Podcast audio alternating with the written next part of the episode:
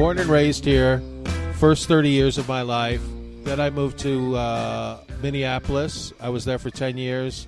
And then I was in LA for like 17 years. And Yeah. then I, I moved back here about uh, five or six years ago.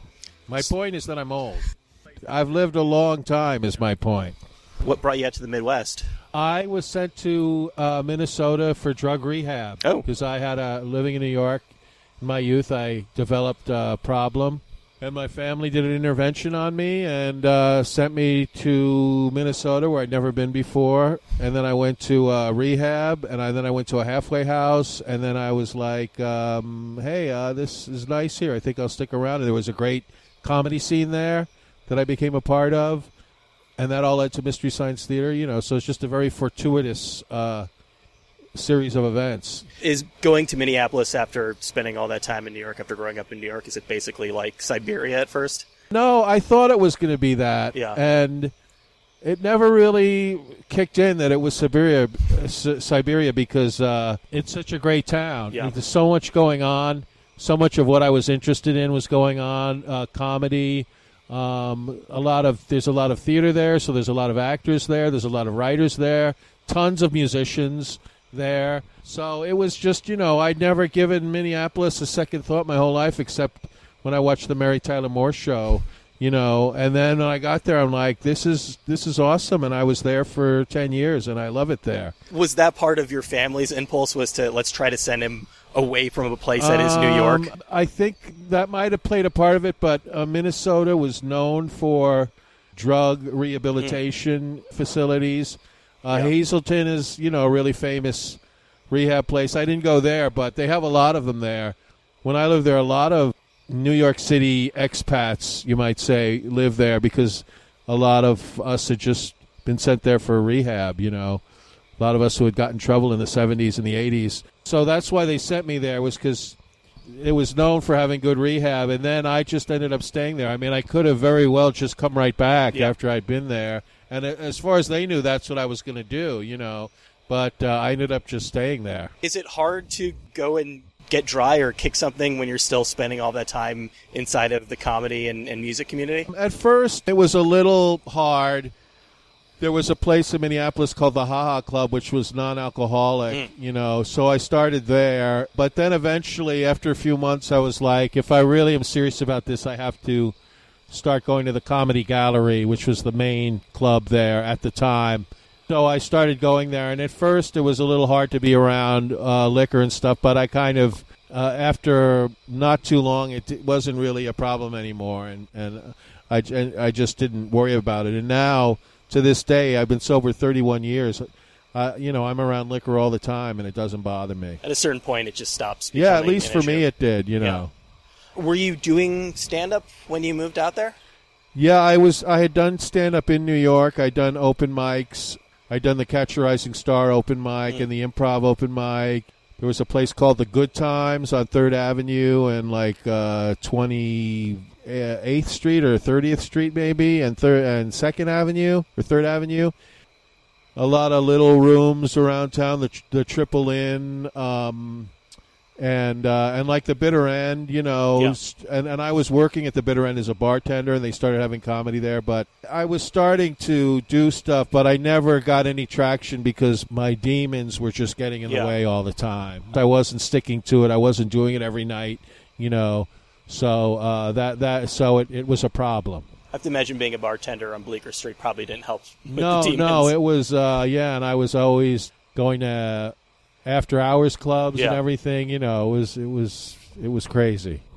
So, I mean, in a sense, you got a clean start. I mean, you moved to you- you're doing stand up in what I have to imagine is one of the most difficult cities, in a sense, to do stand up in. Yeah. Uh, you know, small fish, big ponds, and moving to a mid-sized city. Was yeah. that is that a better experience? Is doing starting stand up in Minneapolis easier? Yeah, it was, and and the main reason for it, and why um, I would recommend people starting to do comedy. Uh, this was really the case back then. I don't know if it's as much the case Yeah. now, but if you started in a, if you started doing comedy in a place like Minneapolis or, you know, um, Portland or Milwaukee or um, someplace where there's no industry people, or there's no there's there's no opportunities to get on TV. Yeah. and that's a good thing because you're not seen by anybody.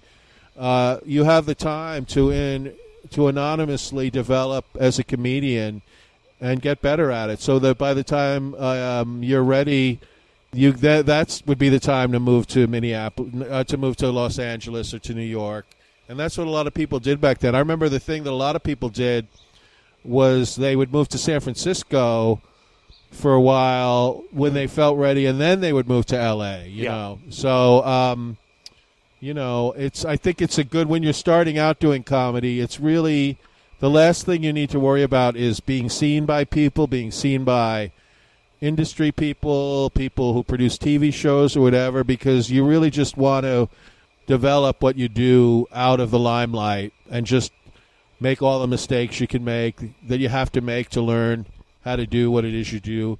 You know, but but like I said, I would say that was really the case back then. Now I'm not as sure because I know a lot of comics in New York who started out here and, and who developed Yeah. here. I guess it's such a big scene here that, and there's so many clubs, you know, kind of uh, that aren't Carolines and that aren't you know the that aren't the comedy cellar where that are kind of like the equivalent of what I'm talking about Yeah. off the beaten track where Yeah. you're not necessarily going to be seen by by people until you feel like you're ready to be seen. I have to imagine the, the, the internet and YouTube have completely changed the equation Yeah. as well. I mean, It has. can, That's why. That's why I hesitate to make pronouncements about comics now, based on what it was like back then. You know, uh, back then I probably would have been making YouTube videos or whatever. Yeah. You know, um, so who knows? I mean, Mystery Science Theater definitely feels like a precursor to that. to yeah, a lot of what's yeah, going it on was. It it was um, the UHF station um, that they started the show on was Yeah. kind of like the closest you could come to that kind of thing back then, and it was very underground and just very homegrown, very organic. Um, it just grew up from the ground, you Yeah. know, and um, that was. Uh, part of the many circumstances I think that led to Mystery Science Theater working as well as it did. You know, being made by a bunch of people. Joel was the only one out of all of us who had done anything. You know, he had been in L.A. He had he had been on Letterman. He had been on Saturday Night Live. Yeah. The rest of us had never done anything Yeah. in show business except stand-up comedy. You know, being a middle act or you know, uh, Mike Nelson. I think when he was hired, um, he had, he was still working at TGI Fridays, you know, um, and then pretty soon he was the head writer, and and I had only been like a midwestern middle act, you know, touring, doing one nighters. Trace had just done clubs in Minneapolis. He really hadn't done any. You know, none of us had done anything in show business really. When I think of you know bands from roughly the same time period from Minneapolis, you know your your Princes, your Husker Du's, Right. your replacements. I mean, it seems like because they started out in that scene without that same sort of external pressure that they were allowed to be really weird. I mean, especially in the case of Prince, right? Oh yeah, And Mystery yeah. Science Theater probably had Uh. a similar origin, especially, you know, it was talk about a pretty low pressure situation and public television is about as low Mm-hmm. Pressure well, as it wasn't gets. public; it was UHF, you know, and um, yeah, it was it was. And then when when the show got on the Comedy Channel, which became Yeah. Comedy Central, it was seen hardly anywhere. It wasn't seen in Minneapolis. Throughout the whole run of the show, none of us were ever, hardly ever recognized. We're recognized much more now than we were Yeah. when we were actually doing the show. So it really did have the yeah the feeling that we were just doing what we wanted to do in uh, anonymity. Although we were getting critical acclaim and all that kind of stuff, and we were getting you know we got nominated for Emmy awards and things like that. We were so out of the loop in terms of show business, you know. And you started around season two? I started season two. Yeah, it, it had been on um, the local channel for a year, and then it had been on season one, which was really the second season. Season one on comedy on comedy uh, channel, Yeah. um, and then season two, which was the first season on Comedy Central. That was my first season. Okay. there. It was a thing by the time you got on board. Oh I mean, yeah, It had it- national. yeah, it, it had been happening. Yeah. for two years by the time I came around. How did you hook up with that crew? it was a very um, easy, just a lucky thing. Yeah. I was um, Mike Nelson was a good friend of mine, and I had like basically he started at an open mic that I was running in Minneapolis. That's where he met his wife Bridget there, and we were all good friends. And Trace too. We were all part of like the Minneapolis comedy scene, and you know, and they had started doing Mystery Science Theater, and then J. Elvis Weinstein, who um, he had left the show, he was leaving the show after the first season, so there was an opening, and Mike just said, "I think Frank would be good. You Hmm. know, he's uh, he's funny and he's a film buff, and he he would fit right in." And it was as simple as that. You know, they just said, "Yeah, okay," and then then I got hired. You know. Having known all of those guys and, and worked Uh. around them, at, at what point was it clear to you that it was a thing? I think after the first, I think uh, what it was was, I think we were in uh, the second season I was there, and then it got picked up for two seasons. Yeah. It got picked up for 48 episodes. So I knew I would have a job for like two years, which was amazing. Unheard know. of at that yeah, point. Unheard of. Yeah. So I think that was when we thought, uh, oh yeah, this is going to be a thing. Because I think up until then, you know, there was no way of knowing, and if it had just been on for 13 episodes Yeah. and off, that would have been the more normal thing to happen. It certainly wasn't something you would probably place your bets on early on because it was no. so out of left field. Yeah, it was out of left field, and the Comedy Channel, you know, was a bit of an afterthought to them. They, you know, they had their daily programming, which was all uh, people don't remember, but when the Comedy Channel first started, the whole idea behind it was it was like MTV except for comedy. So Yeah. they had VJs who had blocks of time. They had um, Rachel Sweet and Tommy Sledge and um, Allan Havey, uh, Higgins Boys and Gruber, and they would do like these two-hour, three-hour, whatever blocks of time. That it was like being a, a VJ. You know, it was like uh, like like a radio show kind of. And you know, the Higgins Boys they do sketches and stuff, but they'd mainly just present comedy cl- clips from comedians, clips from shows. Hmm. You know, no real regular show programming as much as just showing clips of comedy all day. And Mystery Science Theater was was was a weekend show. You know, um, so I, I always describe it as like if if we were on a radio station, uh, there was the regular programming. And we were the, the King Biscuit Flower Hour on the weekend. You know, we were like the weekend thing, and, and, and Rich Hall had a weekend show too at Onion World. So we were kind of not in the mainstream of co- of, the, of Comedy Channel, and I don't think we ever really were, um, because then when it became Comedy Central, um, and because we were like away from them in Minneapolis, they really didn't give us much thought, which was Yeah. the best Yeah. possible thing that could have happened to us because we never got any notes or anything. They never tried to control the content.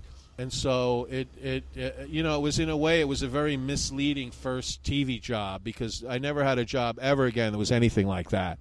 Uh, I didn't, re- I didn't realize at the time, I didn't know that that wasn't normal. What was the structure like if it was so outside of the network that was airing it? Well, we just had our schedule, and Yeah. you know, when we got our order to do 24 episodes a season, we had, I think we had, we devoted nine days to each show, and you know, it was just a steady, regular job. We just Yeah. come in and do it, and we get like, we didn't have hiatuses the way TV shows have hiatus. Uh, you know how like a sitcom will, like the writers will get like two months off every year. We we basically took a week off every six weeks, to, so that was how we did it. Was it easier for you to slot into the existing show? I mean, did you? Yeah, it was. I it mean, you knew everybody. It was a completely. Yeah, I knew Yeah. everybody. It was a completely natural fit. It just. Uh, I was aware from the from the first day how lucky I was that this was happening. You Yeah. know. When the show ends, Mm-hmm. and you actually do have to kind of enter the real world, how how hard of a transition was that? Well, for me, it was I the sh- I left before the show ended Yeah. because I I'd been with the show for five years, and um, you know I had always wanted to kind of see what it would be like to write on other kinds of shows, and um, so I I- so I, I actually made the leap. I I moved. I quit. Uh, very amicable. I'm the only guy who left the show amicably, by the way. Um, That's something. yeah, on amicable terms. So yeah, I left, and then I, I went to LA. And the first year was actually very difficult, Yeah. um, because I have that kind of naivete that that I, it's actually important to have this naivete. I think it's it's kind of a blessing to be naive about what you're what's in store for you Yeah. when you go and do something. Because if you really knew what it was going to be like, you might not have done it in the first place. you and you've got a very special kind of naivete because Yeah. most people moving there have no sense, Yeah, and you well- have this well, that- idyllic idea of what a show is. and that's like. the thing too is I'd been on a show for five years. Yeah. I, we'd been nominated for Emmys. We had uh, won a Peabody Award. So I just assumed that uh, once I got out there, they just roll out the red carpet Yeah. for me, and, and, and the doors would just open like crazy. And for the first year, they didn't at all. And uh, that was like a kind of a, uh, a bunch of cold water in the face. yeah, But actually, though, the thing about that first year in LA is that it actually turned out kind of great in a way, even though like I was frequently stressed about my career. But that that's never ended anyway. So I'm always stressed about my career. But uh, um, because then the one uh, the one kind of door that just opened immediately for me in LA because I had been on Mystery Science Theater was the live uh, alternative comedy scene out there. Hmm. So, you know, this was like uh, 1994 or 95, and it was kind of um, like the height of Uncabaret and Yeah. Largo Yeah. and um, all these great alternative rooms with all these great people who I met and became friends with, like Patton Oswalt and David Cross and uh, Janeane Garofalo and um, you know Paul F. Tompkins and uh, Jimmy Dore, Paul Kozlowski, uh, and I just was kind of admitted into that world, and it, and it was such a great scene. It was so much fun to go out and do all these uh, stand-up shows in these new kinds of venues that they were that were really proliferating out there. So that so that ended up being like really great, even though like I didn't make a, a dime off of any of it. But that you know, so now when I look back at my first year in LA, I I, I do remember the stress and the kind of um, shock of realizing, hey, I really am still a nobody kind of. Yeah. But but then just the fun of of meeting all these uh, new friends, these com- these comedy people that I that I'm still friends with to this day. in that world, in that alternative comedy Uh, world, was there a sense of cachet from that show? Yeah, that's like I said. It's like the one thing Yeah. in, in terms of like getting hired on TV shows and stuff like that, or Yeah. movies. Like there was no cachet. Like a lot of people hadn't even heard of the show. Like Yeah. they didn't give a shit. In that world, there was cachet because they all loved the Yeah. show. You know, so oh yeah, you and so I would get booked in these rooms that that were you know that a lot of people weren't getting booked in, but I kind of got booked in right away. There also must have been the idea of oh, oh, this show has writers. Like there are people who actually sit there and write these words. yeah, yeah. There was um, some of that, yeah, but it was just it was just a fun scene to be a Yeah. part of, and Mystery Science Theater really really opened that door for me like no other door that was opened out there at the time. So you moved out there. You Uh-huh. didn't. You didn't actually have a job in Los Angeles. You just Yeah, I just moved and out there because, like I said, I was Yeah. very naive. I'm like, oh, I'm going to get a job right away. It's not Yeah. going to be any problem. and it was. It took about a full year It took for a you to. year. Yeah, I um, I was there for a year, and then I, uh, well, almost a year. I got hired to write this uh, NBC special for um, Elvira. Hmm, Um, the Mistress of the Dark. Yes, and she was a delight to work Yeah. with. It was a terrible special, but. um, and then, um, and then I, I I got hired to write these like Disney fractured fairy tale Okay. things, and that one of which got filmed.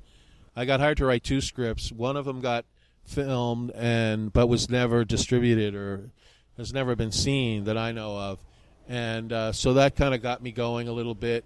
And then you know, then I uh, it wasn't long before I got hired uh, to work on Sabrina the Teenage Witch. You know, and then I was like, then I was rolling in the dough. Close to a year is a pretty long time Huh? to to rough it. You know, especially after having worked on a show for a yeah, number of years. yeah. Well, it- Did you yeah. give yourself a deadline? No, I, I didn't. I, you know, I, I, uh, no, I didn't. Uh, I didn't have a. de- I was just like, I'm going to see what happens with this, and and then I kind of reached a point where, in that first year, I remember I kind of reached a point of surrender, which which kind of gave me some peace. I, I, I reached this point where it was like, well, whatever happens, happens, and I'm just going to roll with it. I'm gonna, I'm turning it. You know, it's a Yeah. very 12 step kind of attitude. Yeah. Like I'm turning Acceptance. it acceptance. I'm turning it over. Whatever happens, happens. If I end up having to work at Arby's again, so Yeah. you know that's just the way it's going to go. I'm just going to deal with whatever comes my way, and and and, and I kind of let go, and and I kind of found some peace that way. You know, Was it easier to find jobs when you were in that state? When when you let go? When you just sort Um, of let I don't know come? if that any effect. I think No. I just, you know, the thing is, is that I didn't realize at the time. You know, I was lucky, kind of a kind of the way I was lucky when I started doing uh, comedy in Minneapolis, in that the '80s comedy boom was at its peak, yeah. and there was like so much work. So I was able to make a meager living like pretty quickly after I started doing comedy there. So I was very lucky to be there at that time. And by the same token, to move out to LA in the mid 90s, as scary as it was the first year, as it turned out, um, that was kind of like there was there was so many sitcoms on the air back then. You know, like Yeah. Friends Yeah. and Seinfeld were gigantic hits. Yeah. So the networks just produced a million of them. So everybody I knew out there had a job on a sitcom, like in the mid '90s. You know, uh, writing for a sitcom. It's like uh, everyone I knew had some kind of job doing that, and I, you know, I was I got on Sabrina, you know, because probably the big time writers were all doing the Friends Yeah. spin-offs or whatever. And uh, I was able to get on a TGI Friday show, which I was delighted to be doing. So, so that was like another kind of lucky thing for me is that there really, as it turned out, there was a lot of work back then. I guess it's the sort of thing you can't think too much about in terms of like how you, how lucky you are with timing. If you had moved out there a- at the height of the reality boom, then it would have yeah, been a well, the reality harder. boom is kind of is kind of is what made a lot of it uh, go away Yeah. for me, you know. But I was lucky, and then I, I not only wrote on sitcoms, like I was able to write on animated shows like Invader Zim and like the new Tom Green show, Mm-hmm. um, and and a few others like Lizz Winstead show O2Be, which was was only on for six episodes, was a satiric. It's a show that was a satire of um, daytime talk shows, which was one uh, maybe my second favorite thing besides Mystery Science Theater that I ever did. Was it sort of was it a Daily Show template? It was yeah, it was once a week, but Yeah. it was like kind of yeah, it was kind of Liz was doing for daytime shows what Yeah. the Daily Show did for news shows. It was great. She and uh, Brian Unger were the hosts of Okay. it. Who, who he was an early Daily Show guy. Yeah, yeah. So there wasn't a point when you got there. You weren't. I mean, you weren't turning down any gigs. You were taking anything No, I don't think was... I've ever turned down a gig in my life. I'm not that. Con- you know, Yeah. some some people kind of have that confidence where they're like, you're like, like- I won an Emmy. I'm yeah, not going to take Yeah, Elvira. no, I've known some people have that confidence where they're offered something Yeah. and they're like, no, you know, that's not quite right for me. I'm, Yeah. uh, I'm like always just whatever door opens, I'm walking through it and seeing what happens. you It's know? interesting though because it, it gives you an opportunity to uh, write in different ways for Yeah, different yeah. audiences. I mean, you know, moving from Mystery Science Theater to. Elvira, which I guess Elvira, you know, there was a bit of sex to it, but it was kind of an all ages thing yeah, for the most yeah. part. And you know, I, I haven't. Um, not all the shows I worked on turned out that great, but they were all kind of really good experiences. I, I got something out of each of them, and enjoyed working on them. So I, I feel like I've been very uh, fortunate. Although the thing that happened to me, you know, I got I was on Mystery Science Theater last. I was there for five years. I went to Sabrina, Sabrina's Teenage Wish. I was on there for four years. Those long running uh, runs like Yeah. didn't happen anymore Yeah. after that. You know, I did O2Be with six episodes. Tom Green Show was thirteen. Invaders Zim was just one season. You know, so that's kind of what happened to my career is that Yeah. I, I never booked that really long running gig again. You know, Having been on Mystery Science Theater Uh-huh. and, and you know left. Leaving it on your own terms, but looking back in that year when you were kind of floundering, you know, that must have helped you appreciate everything that you were working on. You know Mm. that that uh, not everything was necessarily going to be that special. That when you did find something that was really good, Yeah. that you needed to s- stick it through. Well, the thing is, is it it, and I've, I've I always say this about about Hollywood is that it really humbles you, you Yeah. know, and so I- Again and again and again. yeah, and and the fact you know, and, and actually being humbled can be a good thing for you spiritually, you know. From that first year on, I never uh, like had that kind of cocky attitude, like yeah, it's all just coming to me because I'm great and. And uh, how can they not hire me? Come Yeah. on, you know. I, I, I just was always humble and grateful for whenever I got hired for anything. It's interesting. Sounds like for a few jobs there, you were kind of stuck in kid TV for a while. Um, well, uh, you know, I mean, um, Uh, yeah, a little bit. I mean, I always was very happy to write for kid Yeah. TV, and, and, and I would have been happy to do more gigs writing for kids. It's it's uh, uh, something I think you can really do a lot of weird kind of surrealistic stuff when you're writing for kids, and, and that appeals to me. Is it a different experience than writing for for adults? All writing is kind of writing, Yeah. you know. So in that sense, no. But The parameters might be a little bit different. Yeah, the parameters are different. But the thing is, is like uh, limitations within a structure of something can actually spur creativity. Sure. You know, just having unfettered, just where you can write wherever you want, which Yeah. is what I do now most of the time. Just write whatever I want, and I love that. But I think you the you know being limited either by a budget uh, or or just the parameters of a show it kind of can fuel you to be oh well how do I figure out a creative way to to do this you know and and and great stuff can come out of that So Sabrina was really your first uh, real full time job after yeah Science it was Theater. like it was like a you know it was a prime time sitcom Yeah. so it was my first time in that world working uh, on the Paramount lot which I loved but the writing room has to be very different than a Mystery Science yeah Theater. it was It- you know um, it was very different and, and and and challenging in many ways but I think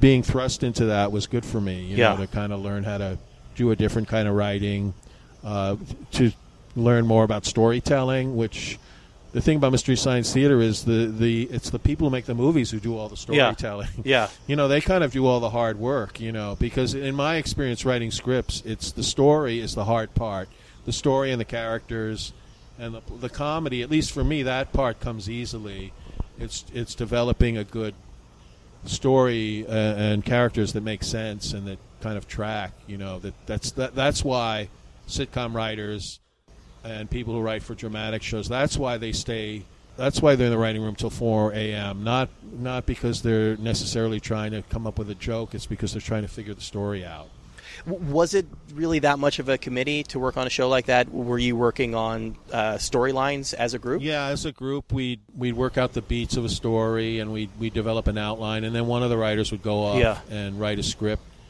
and and then come back, and um, and then have everything in their script changed. It's just kind of the way it works. There's no getting around. It. Yeah. Uh, So it's it's hard not to feel like your work hasn't been in vain when every single piece of it's been changed. Yeah, it's you know the thing about writing on shows like that. It can't you you really have to figure out. Um, it can be very um, discouraging Yeah. to you when a lot of your ideas don't make it or things you write get get changed. Sometimes for good reasons, sometimes arbitrarily. Yeah. Uh, the one thing about like Mystery Science Theater was that we were all kind of writing in one voice. Uh, we all kind of had very similar sensibilities. That just felt very fun and easy. But uh, on other shows that I've written on, it's there's the showrunner and you're or the showrunner or the star of the show. Um, in the case of a talk show, um, and you're trying to write in that person's voice. You're trying to figure out what that po- person's voice is and what that person's would a joke Yeah. that would work for that voice. That's a, that to me is an unnatural process, although a necessary one, I guess. But I find it very hard as a writer to try to write in another writer's voice. It's very diff- difficult for me, at least. Do you uh, does does that require a lot of homework in in the case of a Sabrina or another network TV show that you have to kind of go home and like really study the show? Well, I don't. Yeah, I think you have to go home and you and and if you're you're working on a s- script, um, yeah, you have to really make sure you're um, you understand what the show is and what Yeah. the characters are. In uh, in the case of some shows, you don't think about it when you go home because you never go home. So. Yeah. As they call it in writing, did Killing Your Darlings did that Uh, ultimately make you a, a better writer? I don't know. I think I think the experience of working on a show like Sabrina or working on the Drew Carey show, Yeah. or the Tom Green show, or, or Invader Zim, or any of the shows I worked on, those experiences all made me a better writer. Yeah. Uh, they, they, they kind of took me outside of my head, which is good. But but for a long time, you were really writing for somebody else, so Yeah. you you really didn't get much of an opportunity to express your own voice. Yeah, I mean, I was always trying to, you know, trying to pitch shows to networks Yeah. and studios and stuff, and um, nothing ever really got you know happened for me in that Yeah. way. Um, so What, I were, never. what were some of your pitches? Oh, I, I kind of Can't want to go into it now, but uh, but now you know it's it's like it's only now, like at this point in my life, where I've I've em- kind of embraced the do-it-yourself aesthetic Yeah. of the modern world that we live in, that uh, that I really have gotten to put my own ideas out into the world, you know. But I think like working on all those other shows has probably helped, Yeah. helped what I'm doing now, you know. How would you describe what you're doing now? What's what's well, your main? Well, what I'm doing now is. Uh, I mean, you're doing a cartoon show in cartoon dump here in Astoria. You're doing several podcasts. Yeah, through no effort on my own, just the way things have worked out, I've gone back to really making my living from being a live performer. Yeah. Because uh, Trace you and I are going out and doing our movie riffing show, uh, which is an outgrowth of Cinematic Titanic, which we did for several years. Which is in So- turn an outgrowth of Mystery yeah, and we're Theater. going out like almost, you know, a lot, and we're selling out shows, and that's going really well. So that has, uh, and then I, and I'm doing a radio show with John Fugelsang as well on Sirius XM. Yeah. So that has kind of enabled me to have the freedom to kind of put out my own things that are just my own initial my own projects that are just that I just put out there. Um, I have two books out. Um, one called uh, 25 Mystery Science Theater Films That Changed My Life in No Way Whatsoever. One called Cats v. Conniff. And I have five radio plays that I've written that I do on my other podcast called uh, Podhouse 90, which is which I do like one of them a year. And it, it's really all about, you know, I'm just kind of taking advantage of the technology and the internet and Yeah. the world that we live in where like now I'm I don't have to go through gatekeepers anymore. I can produce a body of work if I want to. I don't have to wait for anyone to hand down that decision of it being okay for me to do that. I just go out and do it and um, so I'm, I'm enjoying the hell out of that. It sounds like the key to that is keeping as many plates spinning at once as possible. Yeah.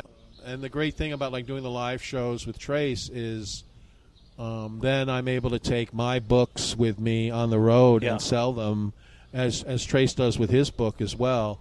And um, so it's just it just feels really it, it feels like I've opened in the world of show business. I've I've opened up my own mom and pop store, you know, where where I'm selling my own wares. And then every, every theoretically every connection that you make is is an opening to another thing. Yeah, yeah. Once somebody's interested in one thing you do, Yeah, absolutely. You know, and it's just good to get out there, yeah, and meet people and you know see what happens. were you doing stand up the whole time? I've done stand up the whole time. Okay. You know, and that's like I was mentioning about the alternative comedy scene in LA in the mid '90s. I kind of when I moved out to LA, I was kind of like figuring I'm just going to be a TV writer now. Yeah. I'm not going to do stand up anymore, and just the circumstance of it was well, no one is hiring me as a TV writer, but I've been invited to go out and do this show at night, so I'm going to go do it. You know, and uh, so so throughout, I I've, I've never really made my- I haven't made a living as a stand-up Yeah. comic since uh, the '80s, pretty much. But I've been doing stand-up comedy several times a week for decades, for my whole life. But there was never this idea of I'm going to get a network show and quit this stupid stand up.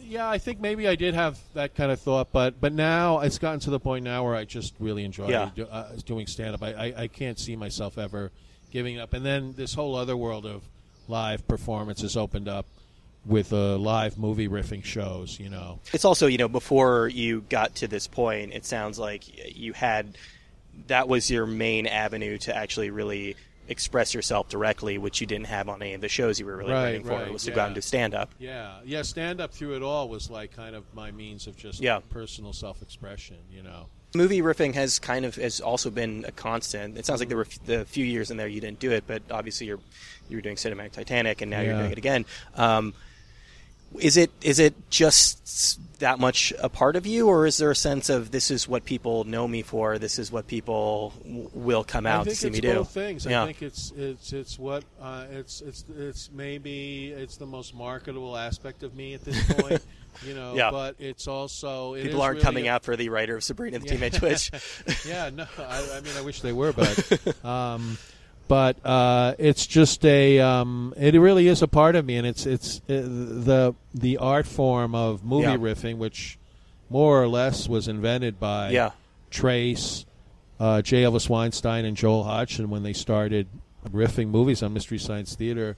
It, it's kind of a whole form of comedy now, and that a lot of people do, and um, and uh, it's it's just really fun to do it live. Yeah. you know, I really love it. It's not like something, and I'm not like, oh, come on. Stop thinking of me as the guy from Mystery Science Theater. I've done a million other things. Yeah. I have done a million other things, but I, I have no problem with that being what I'm known for. Yeah. you know. Are, are you happier now that you don't have one really main gig? Um, uh, yeah, I guess. I mean, it would depend on the gig, you know. Yeah. Um, uh, because, um, yeah, because you know the thing about a writing gig is it really is a, it's a real job. You Yeah. know, you have to go to an office every day. Yeah. There are hours. You can have, I was going to say nine to five, but it's more. It's a lot more than that. Nine to yeah. five, and it's like you have your hours. You have your lunch break that you, and then you have to be back by one or Yeah. whatever. You know, it's like very much. You really are in the uh, workaday world. Did, and did you I- like that structure? I, uh, to a point, but another part of me kind of didn't like. it, Yeah. you know, I, I kind of like the way my life is now. I really like that I stay up till five in the morning, and then just go up and get up and I do my radio show at, at two in the afternoon, and then I write at night. You know, it's, I kind of I kind of like that kind of lifestyle better. I think. I think I think something that a lot of people don't understand who've never tried it before is that in a sense it takes a lot more discipline to, to be a freelancer than it uh. does to have that structure where you know when you have to create your own schedule and when you have to really hustle to get all these gigs and to survive by somehow cobbling together all these different jobs Right. I, I mean that's a whole nother job unto itself Yeah, that, exactly. Exactly. That's exactly right. I mean, is there one thing that you're doing right now that you're particularly happy with? Is there one thing that you feel like this is the thing that you just want to do Well, from I would on? say um, two things. I think the the live shows with Trace Yeah. are really um, just nothing but uh, positive thing in my life, and and my my writing books and writing plays. I think yeah, is is just very important to, and a very big part of of of who I am and what I'm doing and and you know I told someone recently I, I I've only recently really kind of thought of myself as a, as a success and and I only say that because I'm I'm I've been doing it for like 30 years and Yeah. I'm, st- I'm still doing it yeah. know? You didn't still- you didn't starve to death. I'm still, yeah, I'm still doing it, and I'm still as engaged as I was when I was first starting out, of like with projects and ideas, and uh, you know, looking forward to doing shows and and and all kinds of creative things. Uh, I'm still really completely wrapped up. Uh, and caught up in all of that kind of the same kind of way I was when I was in my 20s. So uh, I kind of feel good that uh, that after all these years, I'm still I'm still into it. You know. And there must be a there must be a rush when you do get recognized or people Mm. do come out because they've been following the thing yeah, that you've been I doing mean, for the 30 thing years. that's great about the fame for Mystery Science Theater is that is that its cult fame is actually the best kind of fame you can have because it only happens in certain places. Yeah. and like so you I- can go to the supermarket. yeah. Oh, every day. um, no, no one recognizes me anywhere. You Yeah. know. And, but if I go to a comic con, like I'll be treated like a Yeah. like a star, and and and at Trace in our shows, you know, we'll sign autographs. You know, then the show's over. The next day, we're at the airport and we're online Yeah. with everybody else, and no one is being treated special. Yeah. Just a regular person. You know. So it's kind of cult fame is is is very manageable. You know, I mean, I'm not one of those guys who's like, oh, I can't go outside because I'll be mobbed. You know, that never happens. I just every now and then someone will come up to me and say, hey, I really enjoy what you do. Yeah. you know, That's and that's great. pretty rewarding. Yeah, absolutely. When when did you write your first book? Uh, it came out uh, last year. Okay. And uh, my second one came out a, a couple Yeah. months ago. So so book writing is a relatively new part of your career for you. Yeah, and it's actually unlike my um, scripted podcast, which which I love doing, but I make no money. From, Yeah. I, I lose money doing them. Yeah, same. I'm actually making money from the books. Yeah. So, um, so that's great. I love that. It's an entirely different process, I have to imagine, than you know what you've been doing for the most part. Have been pretty short form stuff, Mm-hmm. and to actually sort of sit down to give yourself a timeline to kind of hole up from the rest of the world Right. and write a book is.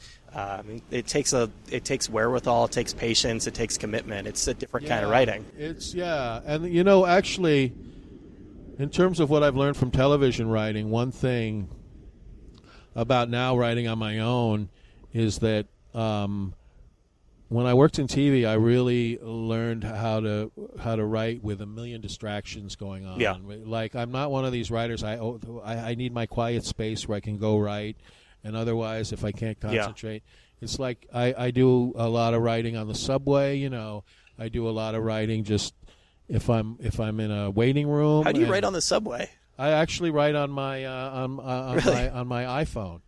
I, I write on I write on this. I have like the Pages app. Is it when inspiration strikes you, you pull it out and start well, writing? No, it's not. It's not about inspiration. It's just about um, uh, you know I've got a certain amount of time between West Fourth Street and uh, Yeah. wherever I'm going, Yeah. and so I'm I'm just going to use that time to write. Yeah. You know, so I do a lot of writing, kind of all over the place, and and that's what I got from television is that, uh, believe me, I've been in in. Um, in production company bullpens that are louder than subways, you know, where I have to sit in my cubicle Yeah. and write a script that's due at like five o'clock.